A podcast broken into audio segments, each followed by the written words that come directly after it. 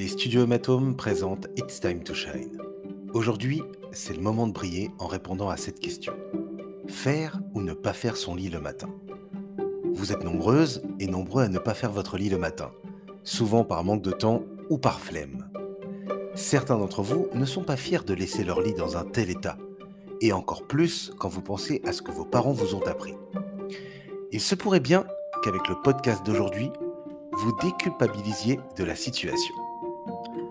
En effet, selon une étude publiée en 2006 dans la revue scientifique Experimental and Applied Acarology et relayée par slate.fr, faire son lit est la dernière chose à faire si l'on veut éviter de se retrouver à faire de la colocation avec des acariens.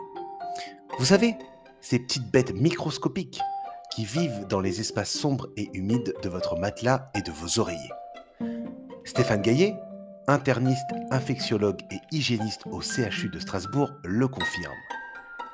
Les acariens, les punaises de lit ou les champignons microscopiques prolifèrent au contact de la chaleur et de l'humidité.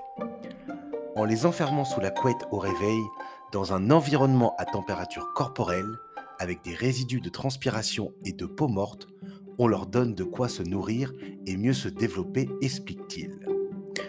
Une chose aussi simple donc que de laisser un lit défait pendant la journée peut éliminer l'humidité des draps et du matelas, de sorte que les acariens se déshydratent et finissent par mourir. Maintenant, vous aurez donc une excuse pour dire à votre entourage pourquoi vous ne faites pas votre lit.